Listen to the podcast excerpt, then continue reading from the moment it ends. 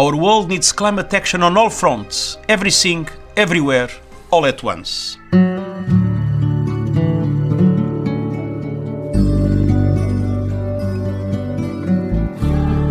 The Sustainable Hour. For green, clean, sustainable Geelong. The Sustainable Hour. Welcome to the Sustainable Hour. As always, we want to acknowledge that we're broadcasting from stolen land that was never ceded, the land of the Wathaurong people. We pay tribute to the elders, past, present, and those that will earn that honour in the future. We also acknowledge in the year of the voice that we have so much to learn from a culture, the oldest surviving culture on the planet, that nurtured this land and their communities for millennia before it was stolen. The solutions as we face up to the climate crisis, so many of them are in that ancient wisdom. 28 cent. 28 cent, that doesn't sound like much of a cost. But I say it's something we should be talking much more about this little figure, 28 cent. We should be thinking about it all the time because that's the cost of the damage that we cause every time we turn on a gas heater or a gas stove or we drive in a petrol car, when we use electricity that's been generated by burning coal and so on. Because the work has been done now, the scientists have looked into what is the cost, what is the social cost of burning fossil fuels? The destruction and the repairs that follow after these record breaking cyclones as we see them on the news, floodings, bushfires, and so on. We hear all the time there's a multi billion dollar price tag on that devastation and, and the destruction that's coming as a result of our carbon emissions. But what is that price tag? So, the scientists from the universities of California, Princeton, Washington, and many others over there in America, and even the EPA in America, have now published a study in Nature that estimates that every additional ton of carbon dioxide that we emit into the atmosphere costs society 185 US dollars, which is the equivalent at the moment to something like 276 Australian dollars.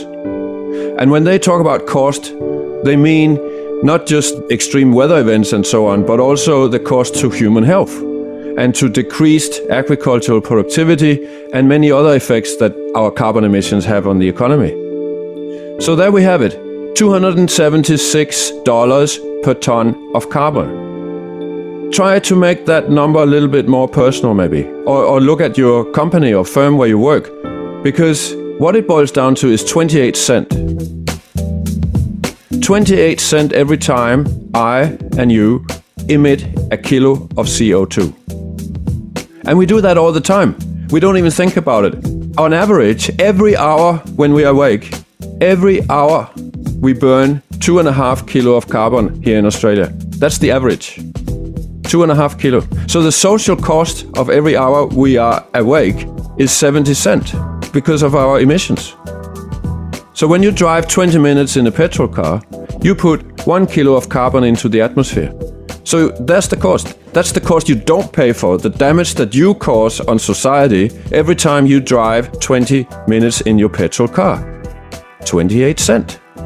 So if you drive, for instance, from Geelong up to Sydney, that's 250 kilos of carbon that goes into the atmosphere. The cost of that, that's $70. That's $70 we don't talk about.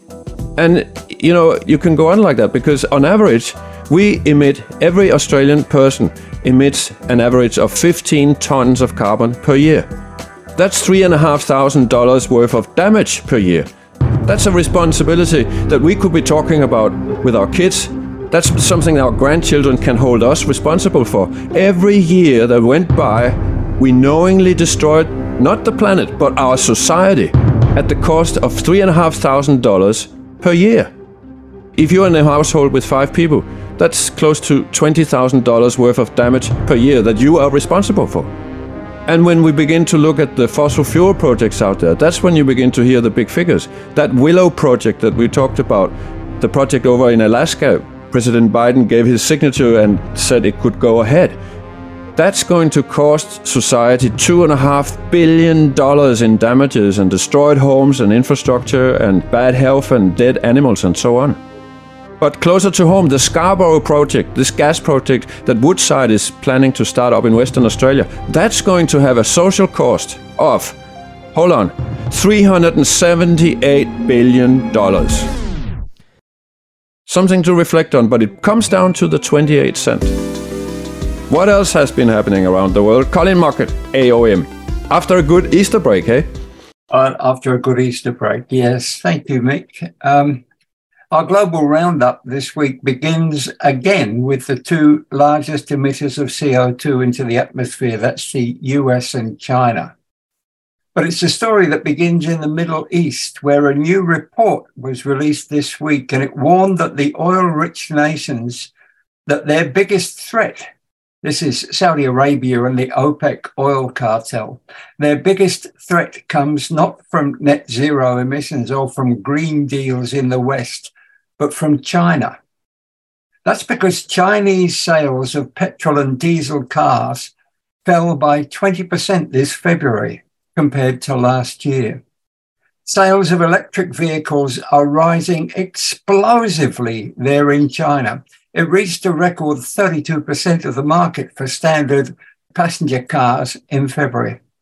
At the current pace, EV sales in China will hit 8 million this year. That's helped by the nation's super-fast rollout of battery swapping stations. Rather than charging your own car, in China, you can do an instant swap. There's no need to wait and no need for charge points everywhere. And this also shows how woefully far behind Australia is with the rest of the world. We don't even know about this technology. Lord Turner, who is chairman of the Global Energy Transitions Commission, was quoted in this report predicting that China's demand for oil is suddenly going to start falling. He noted that half of China's total car fleet could be electric by 2030. If you add up the numbers, that would subtract several million barrels of oil a day being burned, reducing CO2 emissions and sounding the death knell for oil producers. The boost in China's EV sales was despite their government removing subsidies that it paid to car companies. And this, in turn, was due to the car companies cutting their prices.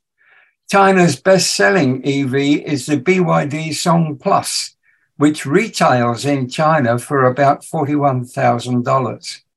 The number two best selling EV in China is the Wuling Mini, and that starts at around $8,000 Do you want me to say that again? That's Australian dollars, 8,000, and you buy a small city EV in China. China's green leap forward is not just a nightmare for big oil. It's compelling America and Europe to respond in kind. And that's causing an acceleration in the race for clean technology.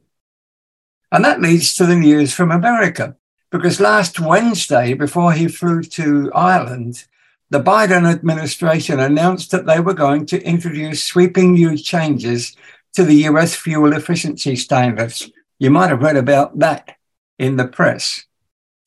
But that's where we stopped. When you read down into that, those changes are aimed at cutting uh, the country's emissions by 40% by the end of the decade. The scheme is designed to boost the sales of electric vehicles by 1,000% so that they account for 67% of new passenger cars sold in the US by 2032. Although they didn't say it, this was almost certainly in response to China's latest figures. And it does have repercussions here in Australia. But first, those figures. Last year in the US, EVs only captured 6% of America's new car sales. So the new laws, which impose stricter emission standards on new car and truck sales will force the car companies to switch to electric. President Biden also pledged to spend big money to encourage the take up of EVs, including $15 billion for charging stations and 7 billion to support battery manufacturing. as well as billions of dollars in grants. The worry for Australia is that if we don't follow suit with stricter emissions standards of our own, then Australia will become the obvious dumping ground for high emissions petrol guzzling cars that global companies will have to unload quickly because they can't sell them in their own markets. Now back to China again, where their scientists are moving into position to command the next big innovation in rechargeable batteries. In central China's Changsha University, thousands of chemists and engineers are looking to shape the future of batteries around sodium instead of lithium. The university has been churning out graduates who are advancing the technology very much like Stanford University molded the careers of Silicon Valley entrepreneurs who pioneered microchips in the US in the 1980s. Now, in the Xiang River province, vast factories are mixed minerals into highly processed compounds that make rechargeable batteries better and cheaper and hold their charges longer. China currently dominates the chemical refining and production of lithium batteries, which has powered the rise of mobile phones and other consumer electronics, as well as EVs. Now, research from Changsha is positioning China to command the next big move that is replacing lithium with sodium, a far cheaper and more abundant material. Sodium is found all over the world as part of salt. It sells for 1% to 3% of the price of lithium, but it's chemically very similar. It does have several advantages in holding its charge longer, and it doesn't seem to be affected by ultra low temperatures. We'll keep you posted as this story develops. But now I've got bad news from the world's greenest sports club, Forest Green Rovers, who played Barnsley at the weekend and lost 5 1.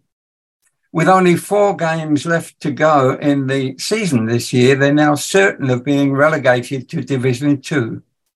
And there's no better news from their women's team, Forest Green Women's, was coming off of the back of two 9 0 victories, if you remember. They played Poole Town Ladies in the FA Cup at the weekend. They scored four goals, but unfortunately, Paul scored five. So the Vegan Greens are out of this year's Cup challenge. And that's my roundup for the week. Listen to our Sustainable Hour for the future. Our first guest today is Tejopala Rawls. Uh, he's from the Australian Religious Response to Climate Change, or ARC. We've had representatives from them on the show before, and uh, yeah. So what's up? What's up front at the moment for ARC, Tejopala? Well, thanks for having me on the show. Um, it's great to have that global perspective there from Colin. I just want to say up front, it was um, something a friend of mine who's been well ahead of me on this is the CEO of Climate and Health Australia, CAHA. Um, his name's Roland. It was told me years ago is expect to see China outperform its own targets well ahead of the dates that they're going to set. That's just part of the political culture there. You outperform targets, whereas and they find that the uh, the Western approach of of promising the moon and doing very very little absolutely horrifying. And so it's great news, though, because China was only expected to start bringing its emissions down by 2030. So the fact that it, there's some movement in that direction now um, is, wow, a relief. Uh, so what's been going on for ARC, the Australian Religious Response to Climate Change? Um, well, about six months ago, we had an open letter from about 100 religious leaders from across Australia and the Pacific to Australian Prime Minister Anthony Albanese calling on him to do a number of things, including just saying no to all new coal and gas projects and no to subsidising those industries.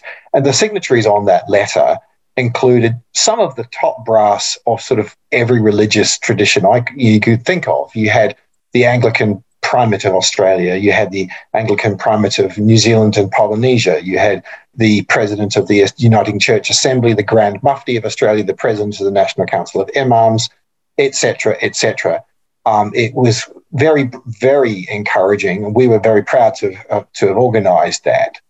and so what's happened recently? Well, a few of our of our folks have you know have met with uh, Treasurer Jim Chalmers, Australian Treasurer Jim Chalmers, to bring the message home and to ask him to um, to realise that there's a bit more political space than he might realise he might have thought for the current government to move on the climate now. And we thanked him, and we meant it, for the recent breakthrough with the Greens and others on the crossbench on the safeguard mechanism. But we made it clear look, we need to go further and faster. That's just what the science is saying. And, you know, even though that's hard politically, you need to find a way through the politics. That's your job. So um, we're going to wait and see what comes from that. We also said, and we can you can start by taking all the public money out of fossil fuels now. You're the treasurer, so that's what's coming after the budget. So we're going to be watching to see what he does in the budget, along with a lot of other people. Uh, we're just one voice amongst many. Uh, the other thing we're doing right now is two years out, we're starting to get ready for the Australian federal election in 2025. So we're already putting together teams of people in about 10 key electorates around Australia. And we are reaching out to other, well, starting the process of reaching out to faith communities of every possible kind in those electorates so that we are ready about 12, six to 12 months out.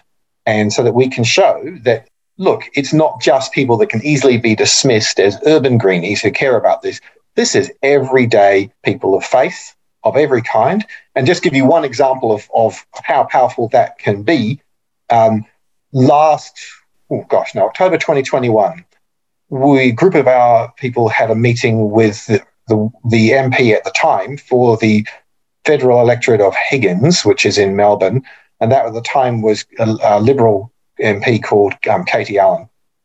It was a very marginal seat. She's since lost her seat.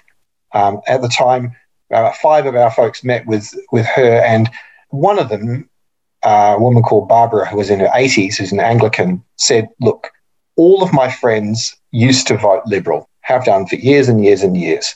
Nowadays, just about none of them do because they're lying awake at night worrying about their grandkids. Um, and, you know, you're losing, basically, you're losing rusted on supporters. Now that's a pretty powerful message. This isn't. This is. These are people sitting on pews in a in a church in their eighties. Now we're not partisan. We're not here to to recommend any political party. We want both major political parties in Australia and every other one to end up with a strong position on the climate. We want them to be competing with each other for who's got the best policy. Um, we're not seeing that right now, but so we will bring pressure to bear. We're bringing it to bear on both major parties. Um, we, we're, we're going to bring it to bear wherever we can to the extent that we can and joining forces with others. So, right now, if you're in any part of the country and of Australia and you're interested in getting involved in some of that work and finding out, am I in a marginal electorate? Um, am I? Would it be helpful for me to meet with your MP? The answer is almost certainly it would. Um, so uh, give us an email on info at arrcc.org.au and just let us know you're interested. If, if you're a person of any faith at all, however you define that, we're keen to hear from you do your policies vary in any way at all from those of the Greens? Because it strikes me that the um, the quotes that you gave, you know, no more fossil fuels, it, it's straight out of the Greens and not of the major parties. And as such, will you be quite quite apart from lobbying the big parties, will you be supporting physically um, a party during the next election? I can answer the second part very quickly. No. Mm. Um, yep. We are we are a um, an incorporated um, I forget the term trust association. I think the term is. Um, we are party political neutral. The reason why it resembles the Greens policy is because they happen to be the party that most closely resembles what the scientists are saying. We just need everybody else to get on board. And then, you know, how you get there should be the, I mean, should be the debate. Um, you, we need, actually, I think, we need very strong conservative policy on getting achieving those two ends. Uh, you know, saying we need conserv- very good conservative policy on carbon pricing in Australia. There's different versions of carbon pricing.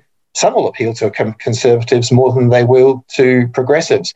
Now, the problem is if the, if the Conservatives are more or less abandoning the field when it can and just playing a version of the climate wars a la Tony Abbott, which is what's going on right now, then you will not, they will essentially relinquish the field to those on the progressive left to come up with the policy design. And in the long term, it will hurt their own interests. So, we, and you know, it doesn't make for good debate. It doesn't make for good policy. So, uh, no, it's, it's coincidental more than anything, Colin. And no, we can't and we won't support any one political party. Tejopala, how do you mobilize those priests, those leaders in the community, in the faith communities, that really are asleep and do nothing? Because even though it sounds great about this uh, this collective open letter that you published half a year ago, where some top figures in, in different faith communities spoke out, on the ground level, I see a lot of inactivity. I see a lot of closed ears and closed eyes. Well, it depends where you go, Mick, to be fair. Um, it really does. Um, I can think of, for example, in the Uniting Church in Australia, you hear about refugees, uh, Indigenous rights, and the climate over and over again in most parts of the country. So it depends where you go. Um, and also, there's a lot of people who are on board and who do care. And so we've got our hands full just organising those people. Um, yes, of course, we're always interested in trying to bring on board uh, other people who have so far have not been as bold. But even if I look back, say back to 2015 when the Paris Accord was signed, I think the idea that we would have had such senior buy-in on such strong messages um, would have been unthinkable even at that stage. So I think the ground's moving. I know, for example, in Perth, in um, the St Mary's Cathedral hosted. In addition to that, to that letter, by the way, we had open, we had multi faith services in support of that on the day in a number of places of worship around Australia, including cathedrals like St Paul's in Melbourne. And in Perth, it was St Mary's Cathedral. And I saw an interview with Father Sean Fernandez, who's the dean of that cathedral, saying that they had thought long and hard about whether to get involved in that. Um, but in the end, it came down to the fact that Pope Francis had talked very passionately about this in his encyclical Laudato Si, and that was just it. And that really moves me. It really moves me to see like people just going, no, this is it. This is what my convictions most truly tell me. I'm just going to follow through on this. And people who you just, you know, do not fit the, the everyday stereotype. And it's wonderful to see. So we I'm not that bothered. The ground's moving fast as far as I can tell. Why have you got involved with ARC? What do you see as the value of, of people of faith expressing their concerns about climate change? Um, first of all, it so happens I'm um, actually ordained in a Buddhist tradition. I don't. Our order is very non-conventional. It's not monastic, as you can probably, those of you could see me, if your listeners could see me, you could see I do not have orange robes and a ball, and you know, or, or other robes. I, I look like everyday householder. Um, but 16 years ago, nearly 17, I joined the Triratna Buddhist order. And it's long been a conviction of mine that the Buddhist tradition teaches compassion for all sentient beings. And it's very hard to put that into practice in any meaningful way in the current context with things as urgent as they are without um, without actually being a bit serious about about doing what we can to organize on this. And I know that there are lots of other people who feel the same way. So first of all, it's a personal passion. But secondly, uh, it's really important to be able to show decision makers, especially political decision makers, that the mainstream is behind them. I think we've gone from having a government that wanted to do as little as possible and, in fact, block progress. People call them laggards. They're not laggards, they were blockers. We've gone from a government of blockers to a government that wants to do more than it is, is doing quite a bit, but is still not anywhere near as fast as the science says is needed. And they are just politically cautious because of how they got burnt last time during the Gillard Rudd years.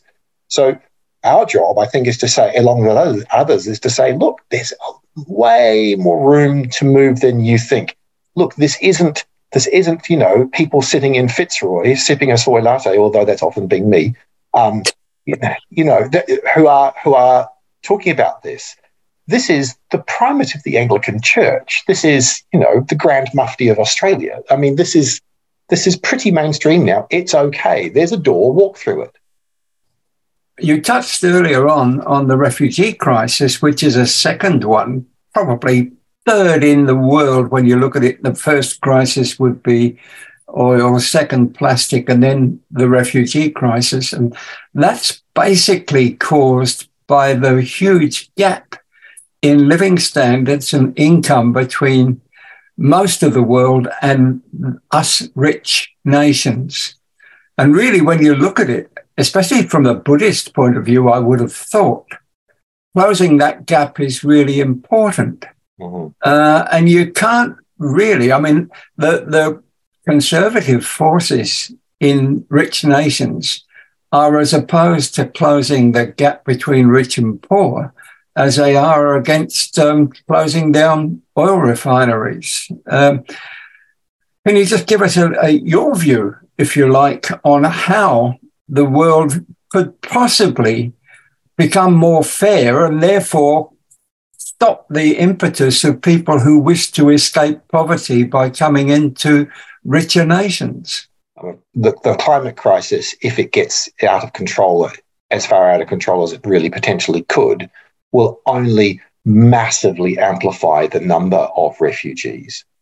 And so I think if you want to build a fence at the top of the cliff rather than an ambulance at the bottom, your best best return on your efforts is still is going to be trying to stop the climate crisis from getting out of control.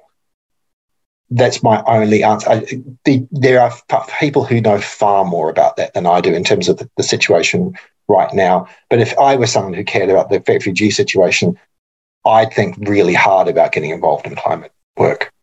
And to be honest, I'm also a New Zealander and I look at Australia and I think the models all show Australia breaking down much faster than New Zealand will. Um, there's there's a plausible scenario in which 25 million Australians attempt to move over to our country and we pull up the drawbridge. So I, you know, I'm I don't wish it on anybody really. How does it look from the ARC headquarters in terms of what's happening in our local area, the Geelong area, where ARC has been quite active, but now uh, is, as I understand it, looking for a new leader? What's the situation? Well, we still do have an active group in Geelong. Um, Father Peter Marson, who led it very capably for quite a while, has taken a step back to have a more reflective life, and I wish him really well with that. He's been a, a great hero of mine. So, um, what we do need um, now is some more people to get involved in our group because we've got a plan, which is the electorate of Corangamite is one of the electorates that we've chosen to target. It's not ultra marginal, but you can bet anything you like, it'll be one that will be a fought over. And so it will matter. And we need both sides of my major parties in politics to get it. And so um, we will be organising in the electorate of Corangamite. So again, if you're interested, info at arrcc.org.au. Tell us if you're in Corangamite. We'd love to hear from you.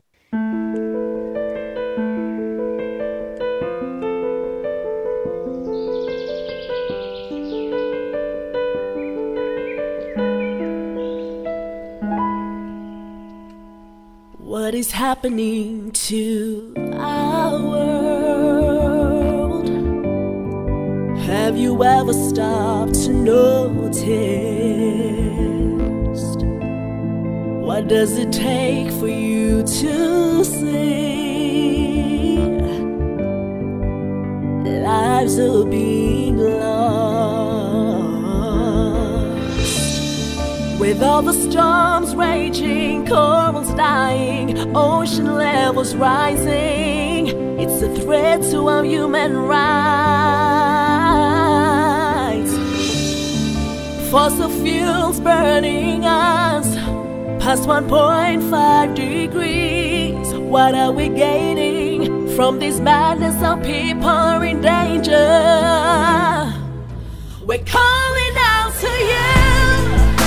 International Court of Justice, an advisory opinion on human rights and climate change.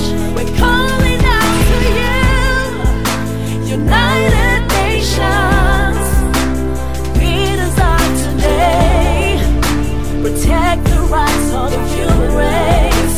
We're calling out to you. Yeah, we have a duty to all of mankind. Obligations must stand to defend our rights. This chance to get clarity from the International Court of Justice on the legal obligations. uh, in a struggle for survival with a million voices. Save the Paris Agreement. uh, Everyone must act. uh, so better mankind wake up now, it's not too late. Raise your voices up, speak for the children of tomorrow. With every forest burning, every person moving, every day is passing by. And time is running out.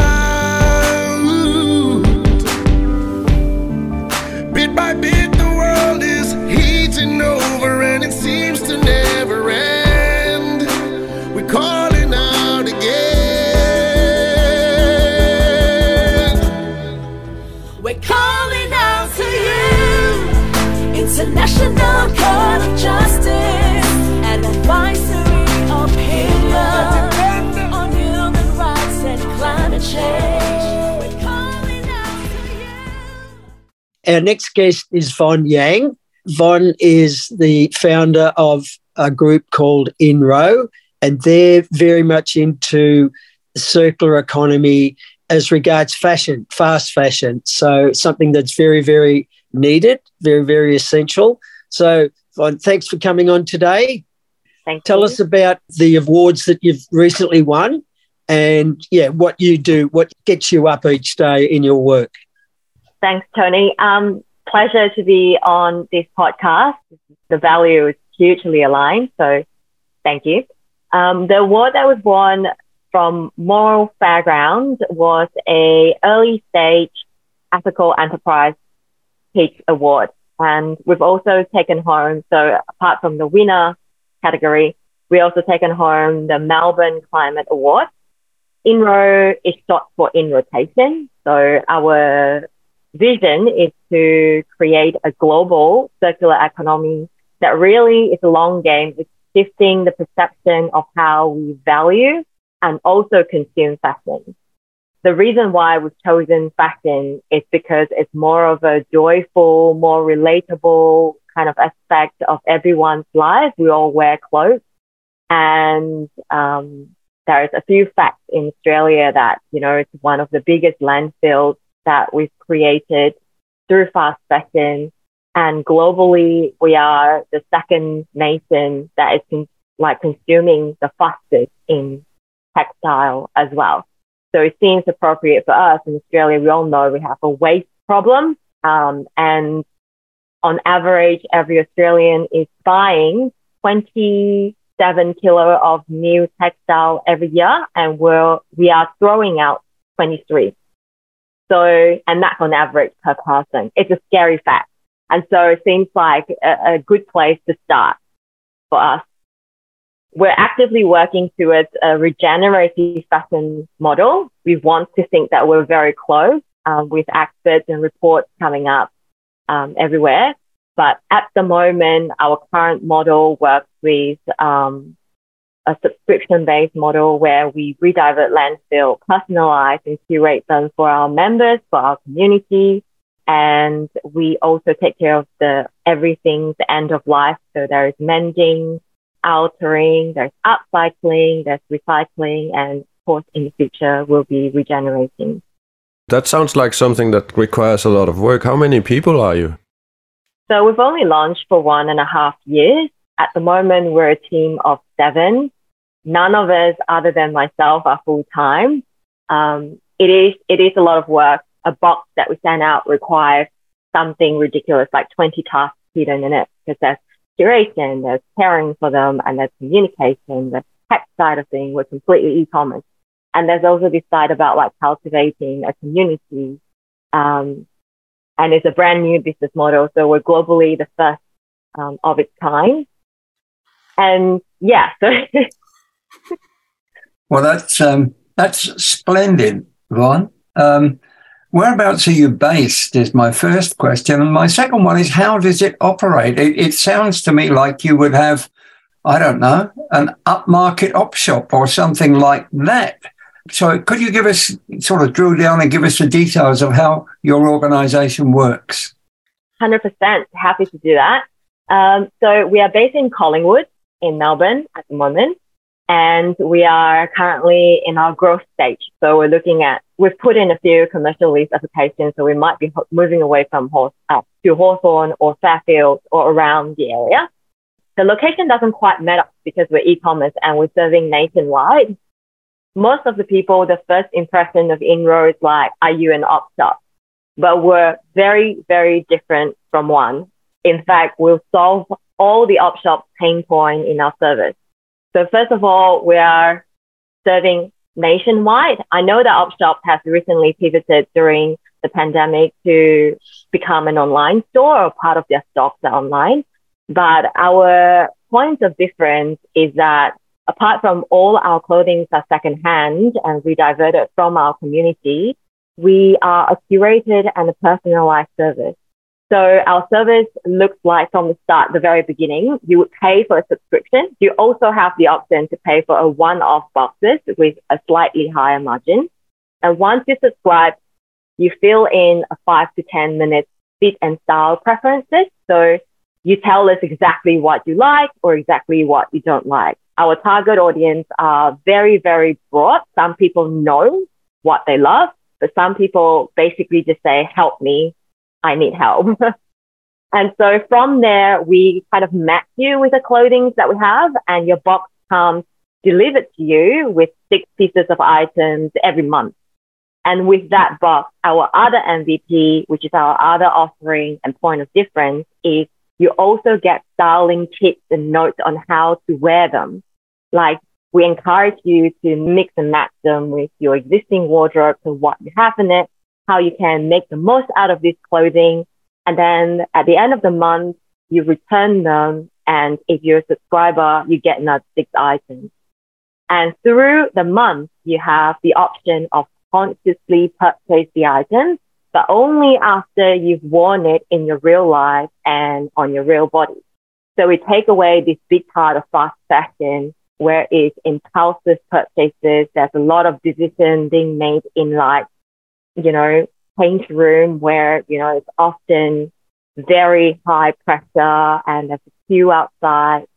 We also take away these, um, this guilt of like buying something and not wearing it. Our wardrobe is full of clothing still, have tags on and we've forgotten about, mm, but we still want that novelty of having something new to feel, you know, um, how we can express ourselves authentically through fashion. And it's like a solution that's convenient and guilt free for what our market is ready for. So we're not ready to give up this aspect of fast fashion.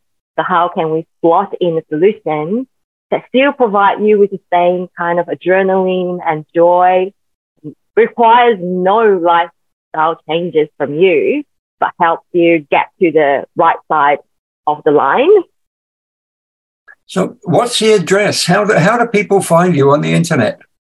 Ah, so we are InRo, short for in rotation. That's the easiest way to remember it. It's I N R O dot life, as in lifestyle life. So instead of dot com, we're just dot life. Well, look, um, from a personal point of view, we stopped using the main stores uh, as, a, as a family some 30 odd years ago. And as Mick pointed out, I was given the honour of the Australia medal uh, on the 4th of this month. And I took quite pride in when I when the governor pinned the medal on me, I was wearing $15 worth of op shop clothes. And I was really smart. That's amazing. That's exactly what I do. Um, I think that this activism and this movement of like climate crisis can actually be really fun, like while you're being rebellious. So I've been I've been attending events in say Melbourne Fashion Week, Melbourne Fashion Festival. I've been invited to speak as part of the panel in sustainable fashion. And literally, I was wearing five dollars thrifted clothing to Melbourne Fashion Week. And there's this really interesting conflict that's happening where Melbourne Fashion Week is all about the now trend. And that's the, the thing that we're trying to battle as well we're trying, part of our business principle is, um, we call ourselves a feminine based principle. So it's like we, we don't prescribe to like hustling and we're supportive and we're always trying to convey this idea that you are enough, that you don't need all of these things to be enough, that you are born as you are and you know the answer and you're just getting affected by marketing and sales and all of these things, this capitalism that's benefiting from your self-image problems, right?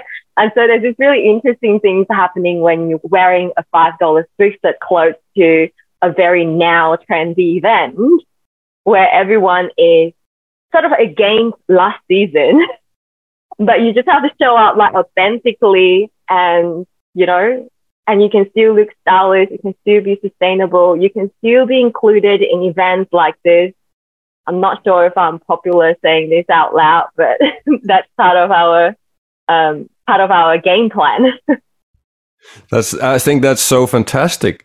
When you mention this thing about you know being naked, uh, I, I I'm tempted here to read a quote that I have been. It's been sitting on my Facebook page for more than ten years.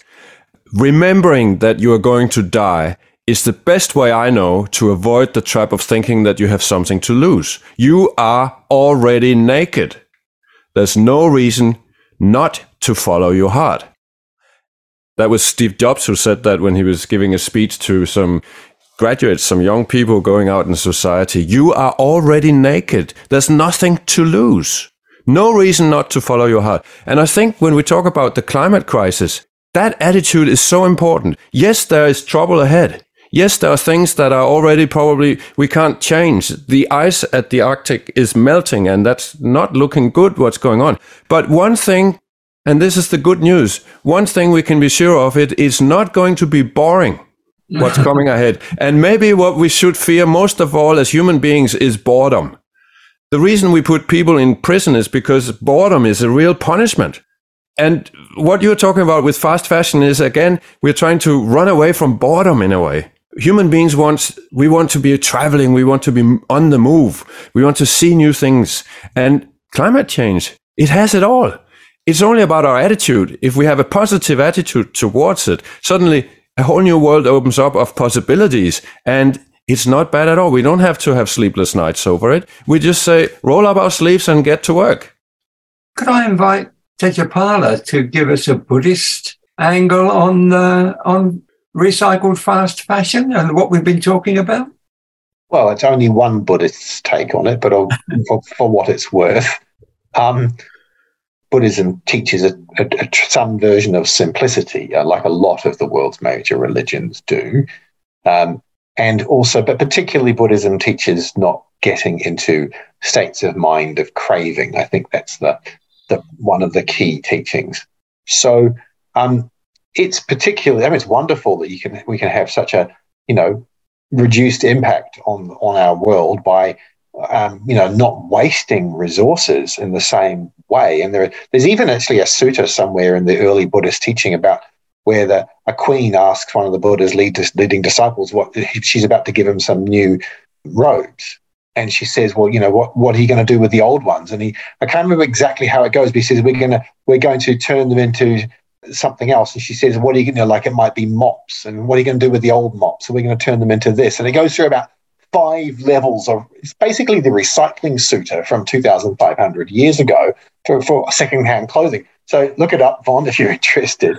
But um, but you know, I still think we need to be a bit careful about getting too caught up in the in the sort of the, the excitement and the rush and that craving because that has a spillover effect in other aspects of our lives and only hardens a sort of, a sort of sense of ego and, and self in a way that might not be useful. So if people can engage in it without doing that, then that sounds absolutely wonderful. Mm. Yes, it's um, it's one of the sad things, isn't it, that um, if you stop buying cheap fashion, all of a sudden you're going to be throwing a lot of people in Southeast Asia out of work, and they they don't get very much money anyway. So there's always a, a sort of an anti argument to just about every move that you're making.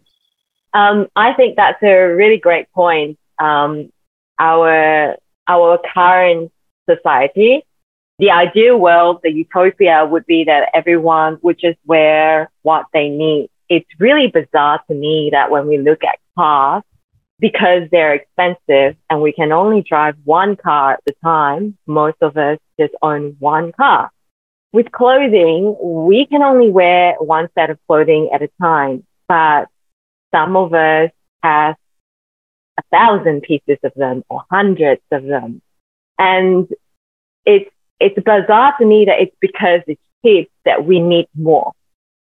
And I think that in the utopian world, we would just have a capsule wardrobe that we repeat and that's enough. And that has a lot to do with, um, you know, the capitalist model and almost like the patriarchal society that's teaching us that we need to be more, we need to always chase this new thing, we have to have a goal, we have to reach for the next thing. And this is a huge topic, so I'm trying to simplify it.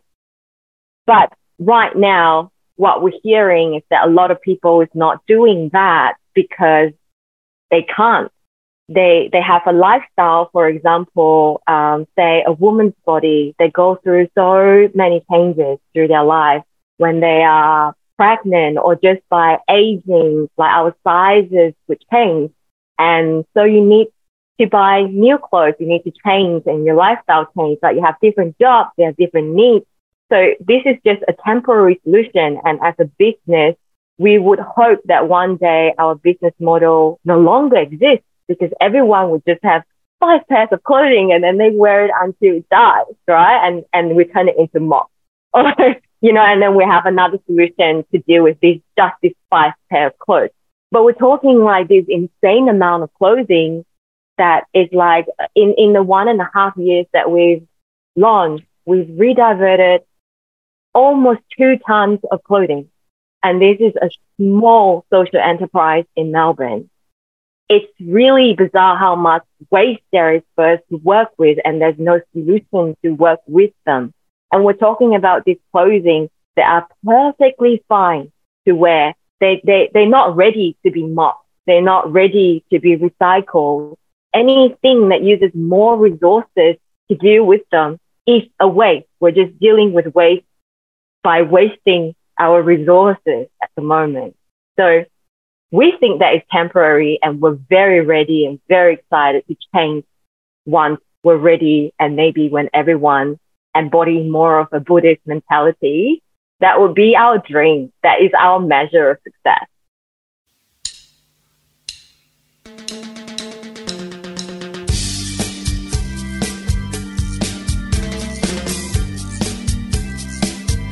Got to change your oily ways, Jamie.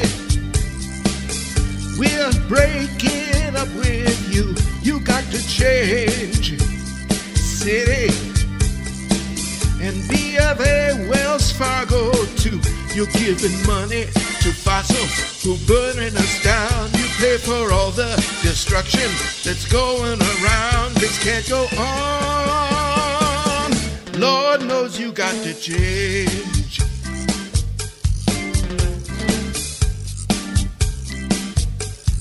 This is our home, Jamie. Your fossil friends only want to drill. You give them loans, Jamie, so they can burn and lie and kill. You keep on feeding the fossils with billions of cash all the burning is turning the world into ash. This can't go on. Lord knows you got to change.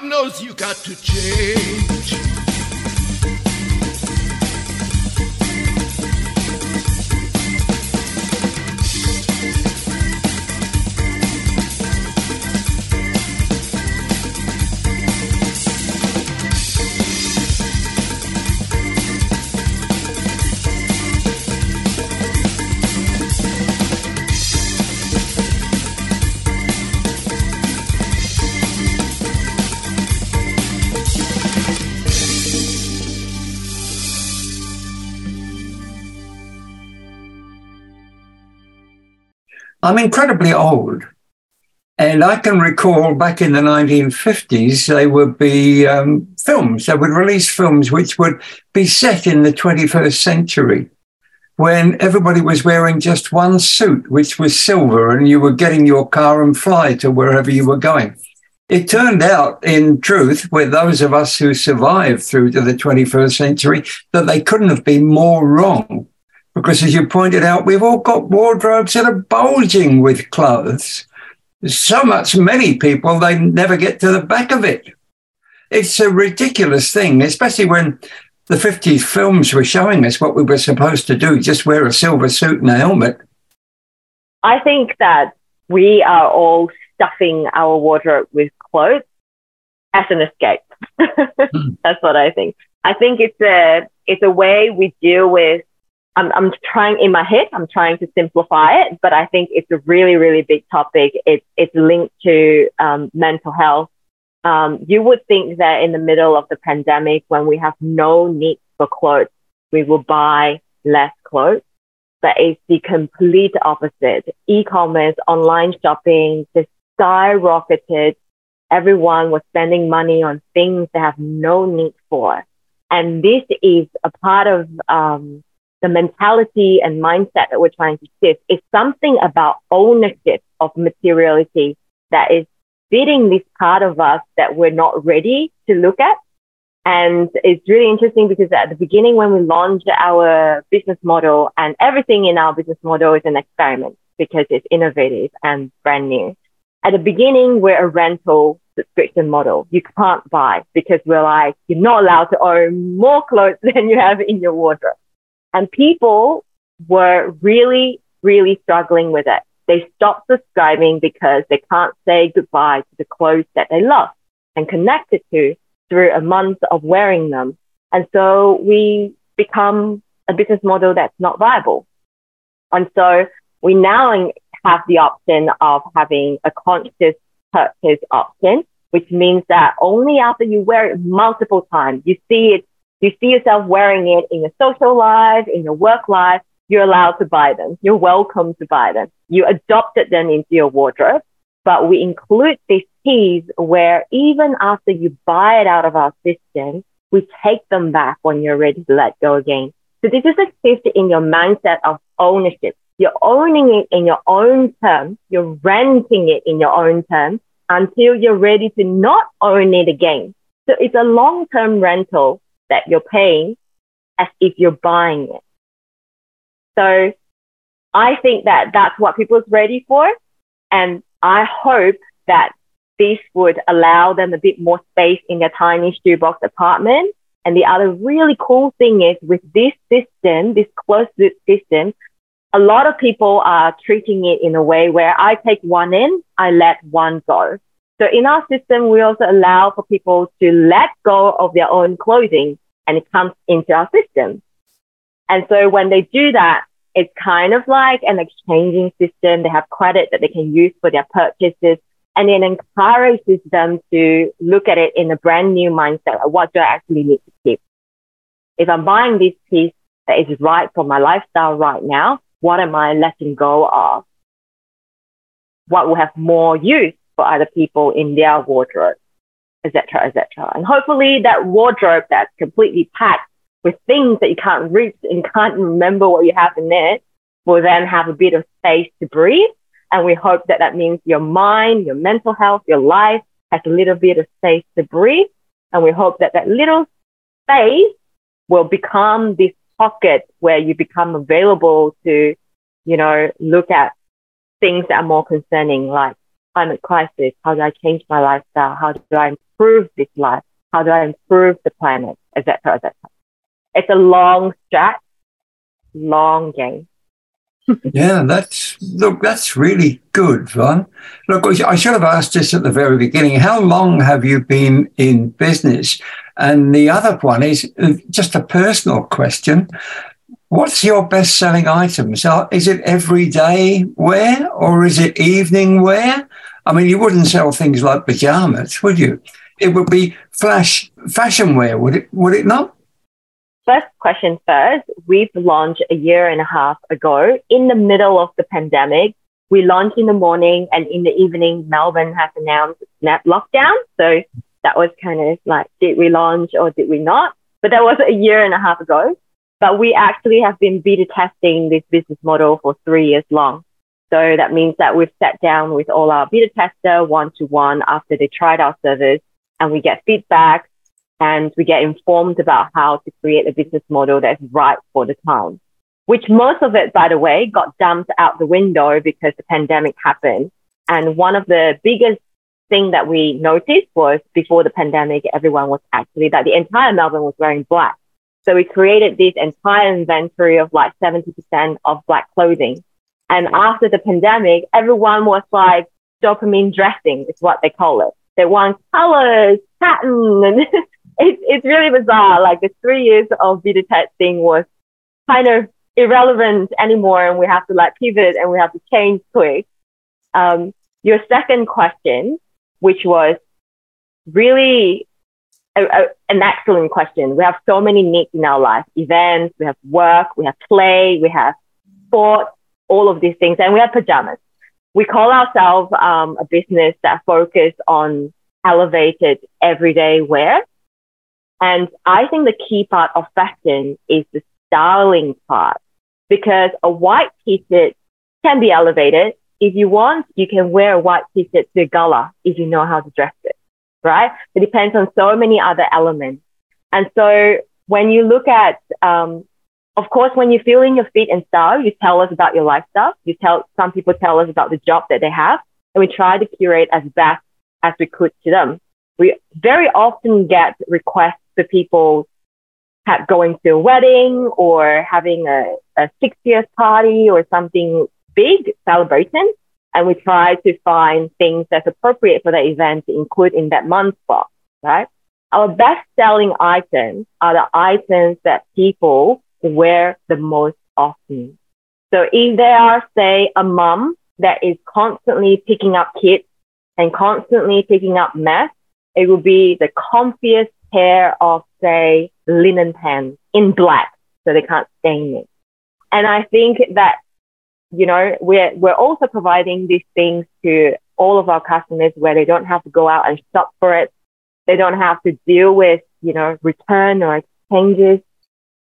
All of these things that it's kind of like, hey, I need this. It's like a personal shopper. Hey, I'm a mom and I don't have any pants that fits me anymore. Can you send me one? I need to be able to move freely in it and it needs to be in a color that, you know, stains can't show very easily. Done. You get three pairs, you choose one, or you get three pairs, none of them is completely suitable. Next month, you get another three. Excellent. There you have it. Two brilliant suggestions to how we can step up and be inside and be active in the climate crisis right now and be that difference that we need to see in our communities. So if you're a member of a faith community, you contact ARC at the email address info at arrcc.org. And if you're interested in what should we call it? The new solution to elevated everyday wear, you call it one? Yeah. That doesn't harm the planet, then go to inro.com live. That's all we could fit in the hour. Thank you, Vonne Yang and Tejopala Rawls, for giving us this inspiration to be the difference. Be the difference. Thank you very much. Thank you. Really good to be here.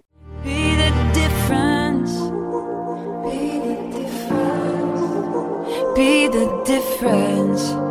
I know the world's gone mad. It's true.